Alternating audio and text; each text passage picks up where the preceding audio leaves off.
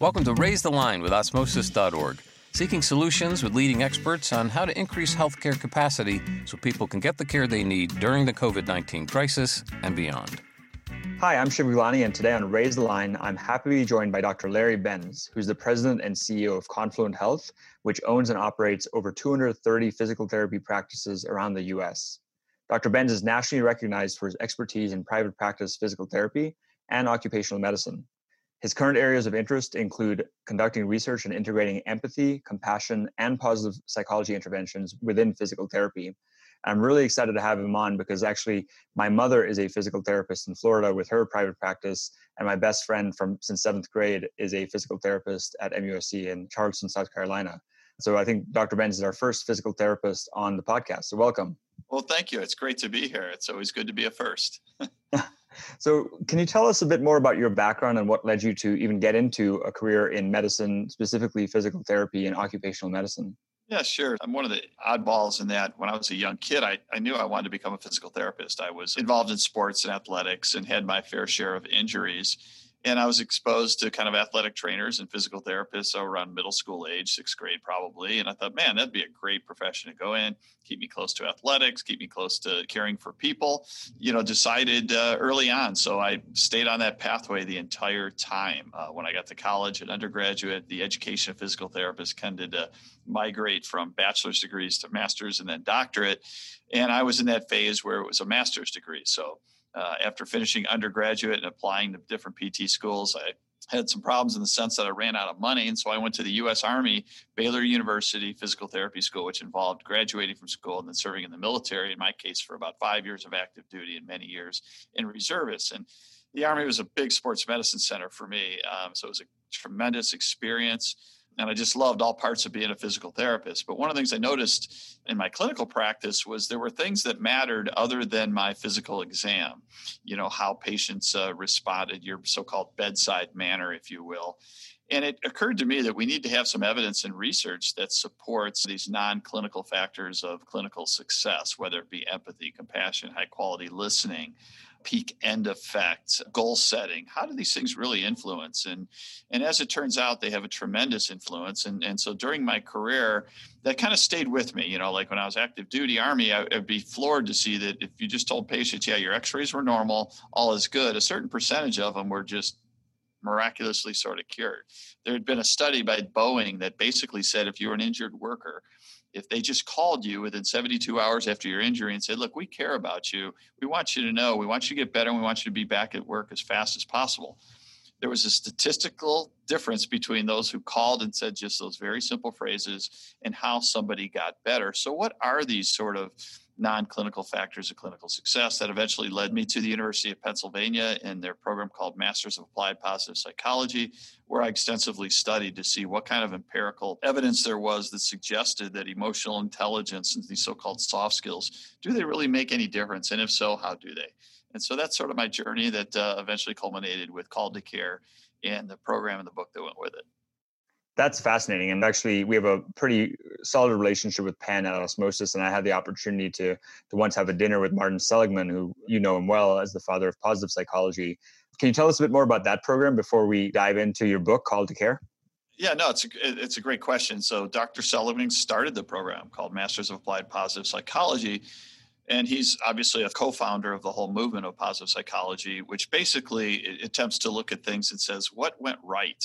And how could we better reproduce it rather than what is wrong and have a negative side of it? And so he really founded it when he was the president of american psychology association.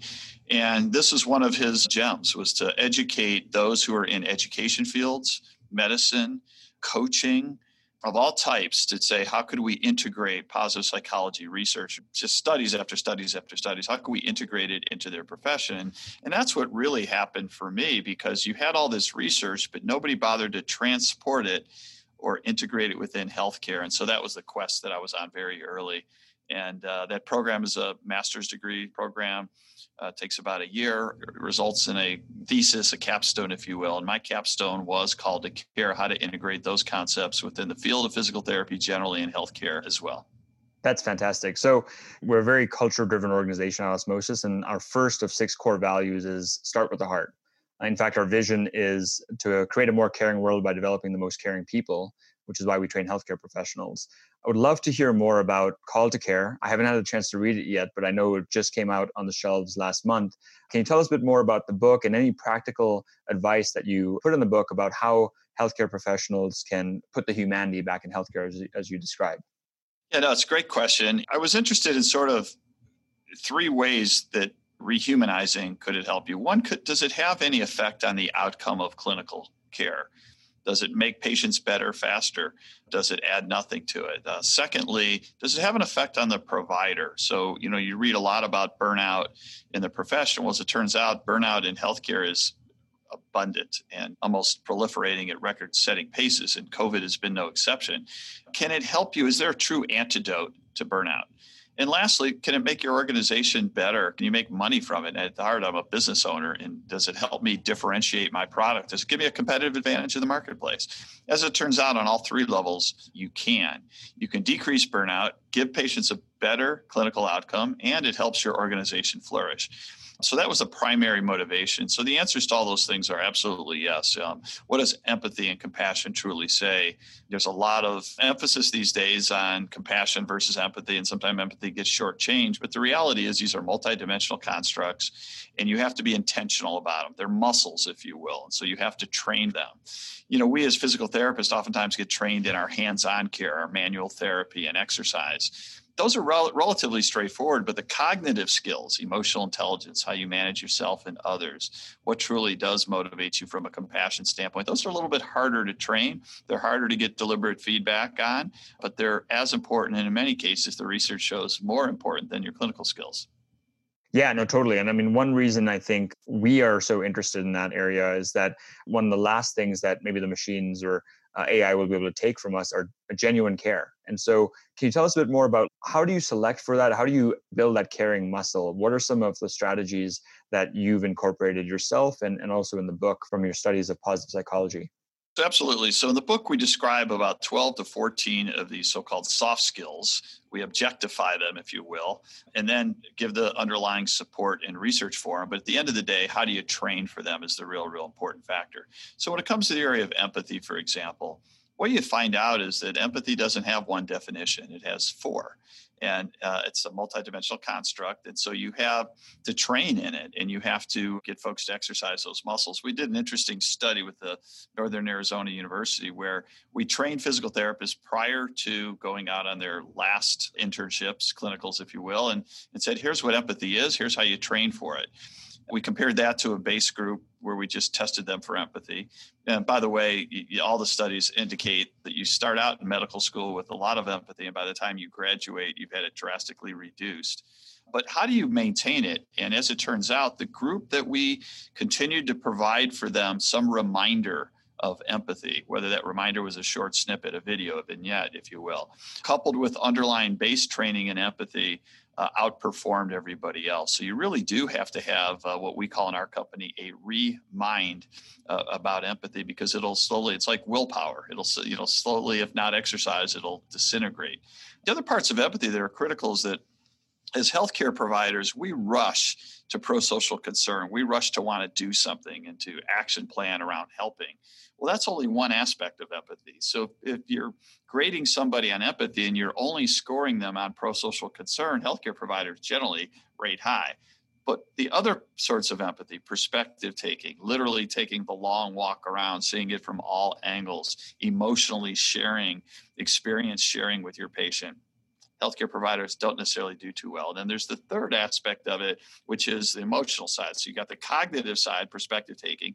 You have the affective, which is how can I emotionally share? What do I have in common with this particular individual? And then the last part of it is non-judgment. How can I exhibit under an environment of non-judgment? You know, judgment's the most addictive drug we have, but in the context of patient care, we have to recognize that somebody's truth is their truth, regardless of what my bias and where my brain is taking me. And, you know, who could think of a better time right now with all of the conversation about uh, racial justice, diversity, equity, and inclusion to really start to embrace empathy, but to really understand it on all four of those levels? Because if you don't, you're really going to shortchange it somewhere along the way. Those are some really fascinating examples. Thanks for being that specific. Now, it's one thing to read a book and have some really interesting insights and takeaways. It's another thing to change curricula. In your ideal world, how would somebody go from just taking a reading of the book and actually applying it? Is there a course? Are there some other strategies that can be incorporated? It's interesting. Many med schools now have added coursework in empathy lots of different models that have evolved. We've had our curriculum called Call to Care adopted by many PT schools around the country and a few medical schools as well. What we have found, what our research really shows, is that if you hold somebody accountable to empathy, they'll be empathetic. So, one of the ways we really proliferate in our organization is we use a third party validated instrument called the Compassion and Relational empathy questionnaire. It was developed out of Scotland. It's got a database of like 15,000 practitioners. And it's a 10 question Likert scale about goal setting, about listening to patients, about having them a say so in their care, and very simple, very intuitive type questions. And it could be scored and graded. And we grade all of our therapists on empathy every month through this care questionnaire. And what you find is if they realize they're going to be held accountable to it, all of a sudden they listen a little better. All of a sudden they start to demonstrate a little bit more perspective taking you know they put more emphasis on a higher quality connection mutuality vitality all of those kinds of things coupled with that we do have to provide the underpinning the attitude we've taken as an organization is we don't care which 250 of the physical therapy schools you trained at. When you come to our organization, we're going to give you underpinning in empathy, compassion, emotional intelligence, soft skills, because we don't feel like those are honed in traditional academic environments. So we think it's our responsibility to help facilitate and make it a contagion within our own organization. That's awesome. I will to look up that instrument out of Scotland. You know, it reminds me of that quote: "If you can't measure it, you can't manage it." How long have you had this instrument and used it as something you measure your staff on? And what are some like actual outcomes that you may be able to share on how patients have responded and how outcomes may or may not have changed? Yeah, so we've been using the CARE survey since 2013. We also have developed and validated an additional instrument that we call patient loyalty because we really believe patient loyalty is the next level of patient satisfaction. You could have a patient that's very satisfied, but do those satisfied patients truly recommend their friend, family member, or if they get an additional injury, will they come back and see you? So we have this report card that we give to physicians, to payers, and to employers by location, by therapist, complete transparency on this is their compassion relational empathy score and this is their patient loyalty score. And it's all done essentially by a third party because we really believe that it's made us a better organization. You know, we have 230 PT clinics. There's a lot of data I can look at. The number one piece of data I look at every month is how many current patients are former patients, friends, and family members. And we know we can get that number to about 30%. And that's a lag indicator of the lead indicator, which is training and empathy, compassion, having a culture built around that. So it's very, very important to our company. And as I said, I mean, look, I'm a capitalist. I love academia. I love being a physical therapist. I love empathy and compassion. But at the end of the day, we're an entrepreneurial organization and we want to definitely be successful. And part of that success is all, all the stuff that comes after you do all of these things. And part of that is, frankly, financial. The other quote that we say a lot in our company is not only about measuring it, but you get what you emphasize. You know, you really do. And so by emphasizing an environment where uh, patients are really going to come in and have an unbelievable experience that is objective as best you can leads to the success. So we really believe in it and emphasize it and uh, train for it, teach it, monitor it, reward it, re-engineer it, and all the things that go in a learning organization. That's fantastic. And so going into Confluent Health, I mean, the scale that you guys have achieved is tremendous, over 230 physical therapy practices. Do you mind giving us a bit of backstory on, on how you joined, what that ramp up was, how many therapists you employ, and then also how many patients you see every year? Yeah, so I've been a physical therapist for well over 30 years. I was in the Army. I was an Army physical therapist where ironically enough, it's actually a fantastic environment to be an entrepreneur because you have no money at risk. But yet, the more you do, the more they want you to do. So I kind of cut my teeth in the military. And as soon as I transitioned out, I went right away into private practice, which is very counterintuitive because I knew nothing about reimbursement and the healthcare system and Medicare and billing patients and any of the kind of things. The good news about that is I didn't have any of the biases either. So it allowed us to propel a practice in that manner. And so over the years, we just really developed good clinical operating models around training and kind of a human capital talent management approach. and allowed us to, to grow very rapidly. So I'm a co-founder of Confluent Health. All of our brands are partnerships with other private practice PTs that join our group or we partner with them in kind of a merger acquisition standpoint. And so that's allowed us to have great scale. So we're in about 14 states with 235 locations. Once COVID goes through the Paycheck Protection Program, we've got about another literally 100 clinics that are joining with us. We have an education company called Evidence in Motion because we believe education truly is the great equalizer. So all of these things around our customer service value proposition, call to care, has really culminated in an education company that trains PTs. So we're the only group I know that actually trains our competitors, and we're happy to do so. We have orthopedic, sports medicine, manual therapy, neurology, women's health, occupational medicine, residencies and fellowships. We're the largest provider of that in the US.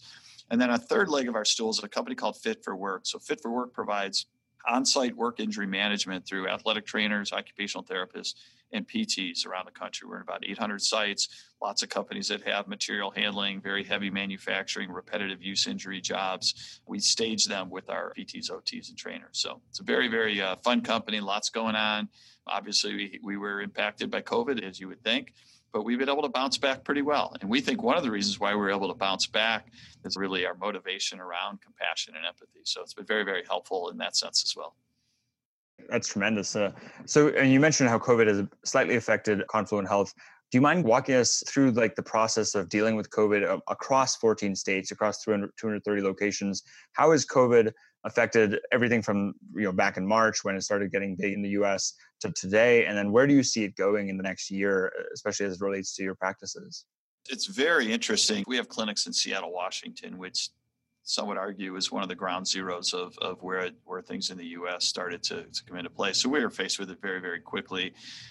There was so much variance from state to state in how quickly things shut down and what were the measures taken. But what I can tell you is that eventually everybody adopted the similar patterns of uh, PPE, six feet distancing, and everything else. Physical therapy was always deemed an essential service, but that didn't mean you had to attend. So our business went down to about 30% of its level by end of March and in early into April. Uh, since then, we bounced back and we're literally back to almost 100%, which is a real tribute to what we've had. But we developed a strategy that says, you know, we have to take care of our own first. We have to make sure our employees and their families are safe and secure. So we did that. We did that very thoughtfully and measurably. All of our therapists get tested every two weeks. I think we're the only organization in our uh, profession that does that because it puts a level of accountability on it. You know, we have 3,500 employees, and a lot of our therapists are young, and they're in that demographic that's really, really raising high numbers of, of cases. We've only had 10 cases, which we're really incredibly proud of. So we took care of our employees first, and then we did a branding and a messaging around confidently safe reliable, and accessible. So we had to do some pivoting into telehealth. We had to do lots and lots of uh, dollars were spent on getting the sanitization, the other temperature checks, and all the other things that you have to do in a clinic. And then we let everybody know virally through text messaging and videos and, and, cartoons that we're open for business. And these are the precautions that we've taken. And then we, not surprisingly, because we love data, we started surveying our patients. Did they feel safe? Did they feel confident? And they did and then having a high sense of urgency around getting patients in the door. Now, having said all of this, we still have some our most vulnerable patients oftentimes that need care, like our elderly, like those who have diabetes or breathing disorders, respiratory issues. They're still having a little bit harder time coming into therapy because they're scared. But what we've done is we've created a safe place for them. We've set hours aside to where there's very few folks in the clinic and allows them to come in and be very comfortable with that because of all that, it's allowed us to bounce back pretty aggressively. And we're very, very thankful to that. But what we're really concerned about is the impact of COVID and what it's had on our healthcare system. Healthcare disparity and educational disparity have never been greater. They're only going to get greater because of COVID. The second part of that is that patients are out of shape. We've had patients that have had a, the weight gain that you hear about or read about is very real. That has musculoskeletal impact, more aches and pains, sprains and strains. You have what I call the pandemic behind the pandemic, which is the opioid crisis has been renewed. It's just not talked about as much. But we have lots of chronic pain. There's 50 to 60 million Americans with chronic pain in the US. That's a particular specialty of ours. And COVID is accelerating that to maybe 65 to 70 million. So, very, very concerning then the last piece of it, which is the most interesting piece, is recently there's been a lots of sports have started back again, whether it be professional, amateur, school. The injury rates are statistically higher than at any time ever. You've seen it in the NFL, the early parts of the season, the number of pro athletes who have access to the best resources. But think of the non pro athletes that don't have resources to the training and stuff where they were sheltered at home. And you literally are seeing some impact from that. In a post COVID world, whenever that is, there'll be continued implications from COVID. You know, uh, my first patients that I treated when I was a young therapist were post polio patients. Think about that a virus that impacted many, many moons ago. We're going to be seeing post COVID patients for a long time. There's definitely latent effects on the respiratory system.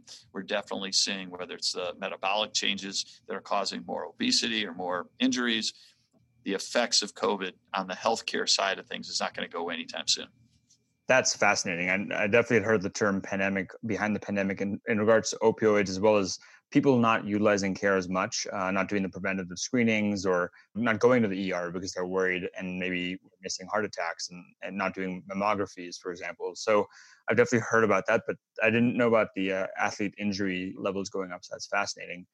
You know, PT has always been, I think, a very technological field, uh, just given the nature of the work. As I mentioned, my mother is a physical therapist. She specializes in urinary incontinence, runs her own practice in uh, in Florida. She's published a couple books on post prostatectomy, how do you regain continence? And seeing her practice go through the COVID wave in Florida has been very interesting.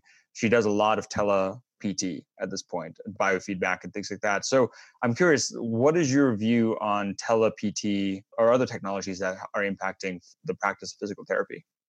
Yeah, so I'll, I'll compare and contrast it a couple different ways. So one of the things that we've had in this country is an explosion in behavioral health uh, for all the right reasons. People are higher levels of anxiety and depression. And behavior health's adaptation and ability in telehealth is amazing. So we look at telehealth as a delivery system, just like we use virtual reality, we look at it as a delivery system. We had an amazing influx in the number of telehealth visits early in COVID that has now dwindled quite a bit. We're still doing some. But we're using it to screen patients, to monitor patients, but not to replace hands on clinical skills. You mentioned uh, pelvic health and the techniques and the interventions that you have, just some of them cannot physically be done over telehealth. But biofeedback and some of these things that are a little bit more behavioral health oriented uh, certainly can be. So we're very, very excited about it. We also like virtualizing other practitioners. So, for example, in our chronic pain program, we may have a patient and then we bring in through telehealth a behavioral health specialist, a neuropsychologist, for example, or a neurosurgeon or an orthopedic surgeon. So you're seeing that used in a multitude of ways. We also believe that patients do want to be able to communicate with their provider. They want access. They don't like waiting room times. So you're seeing more virtual waiting rooms that we think that's going to be, you know, you're going to be sitting in your car waiting for your appointments a lot more in healthcare, I think, than ever. Uh, people don't want to be in waiting rooms. So I think those changes are going to be helpful. I think we're going to be screening using temperature and probably PPE for a long time. I think it's very effective, especially during flu season when you're going to get a resurgence, at least if nothing else, the common flu. So I think a lot of those changes are going to be around for a long time. But telehealth is uh, definitely a game changer for many in healthcare. It has an impact in PT, but not like it's having in behavioral health. Yeah, those are definitely astute observations. So I know we're coming up in time, but the, the last two questions I had are, are one, given that so many of our audience at Osmosis are current and future healthcare professionals, people who are maybe even considering careers in the health professions, what advice would you give to them about meeting the challenges of the COVID pandemic and beyond? given the data on the numbers that will be accessing healthcare post COVID, I would tell them that the world is their oyster right now. And so, healthcare heroes is a very real phenomenon. Um, I think you've seen great highlighting of the impact of healthcare, whether it be nursing or any uh, any type of caregiver, physicians and everything that were working in the ICUs, and you saw very heartwarming stories about you know being able to FaceTime a patient real time that a nurse was doing it with their families because they weren't able to visit them during COVID times. And so I think for very very good reason, be excited about healthcare.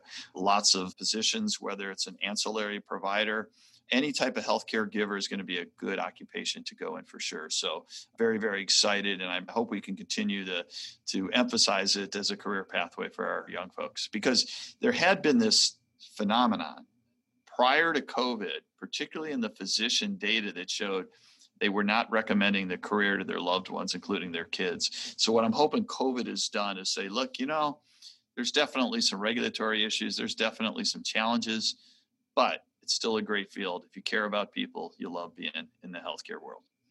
I'm sure this is the case in, in, PT schools as well and across the health professions. But we had the, the president of the AAMC for medical colleges on Raise Line. And one statistic that's really remarkable is there's a 17% increase in applications to medical school so far this year. So we'll see if that trend continues as people want to meet the moment and maybe also go into professions that, as you've said, there'll be demand for for years to come. My last question for you is Is there anything else you want to be able to talk about to share with our audience while we have you on Raise Line? Yeah, one of the things, um, you know, people ask, I, I, usually like to give the whole empathy definition in the training on that. But I think the other one that's very, very important is the difference between dehumanization and burnout. So if you are a burned out profession, whether you're in healthcare or not healthcare, what that really means is you've lost your zest. You, you don't feel like you're having any impact, that what you do doesn't matter anymore. And it's almost a clinical diagnosis.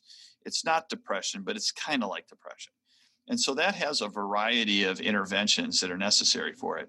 That's much different than dehumanization. So if I'm a physical therapist, I've had a very busy day and I'm on my 11th patient without any break, at some point, I am going to what the call center research calls calcification. I'm going to calcify, meaning I'm going to get a little bit tired and I'm going to take a human being that's normally a three dimensional character and I'm going to make them a two dimensional character. That's a very natural human behavior to happen. And when you calcify, you're essentially dehumanizing. But the antidote to dehumanization is empathy and mindfulness breaks and doing whatever it is that hacks you back into normalcy. For some, it's taking a five minute break. For some, it's having a cup of coffee. For some, it's meditating. Whatever your thing is, listening to music. Do whatever it takes to rehumanize you in the moment. Uh, but that doesn't mean you're burned out. That means you're normal. Burnout, on the other hand, the real antidote is rediscovering your profession as your calling. It's re engaging the whole definition behind empathy and why you were called there to begin with. So, looking at the thank you notes, understanding, you know, look at your old application for medical school, why you wanted to become a doctor. Those are the ways you can hack your way out of burnout. But burnout is much more of a diagnosis where dehumanization is much more of a symptom that can be dealt with real time thanks for explaining that. That's the first time I heard that distinction. So, Dr. Benz, I mean, I feel like I make a 30 minute podcast with you a couple hours. So I really appreciate you taking the time to be with us today. Well, I, I thoroughly enjoy it. Love the work that you're all doing, and I know you'll have continued success with it. Appreciate it, and likewise. And with that, I'm Shiv Gaglani. Thank you to our audience for checking out today's show. And remember to do your part to flatten the curve and raise the line since we're all in this together.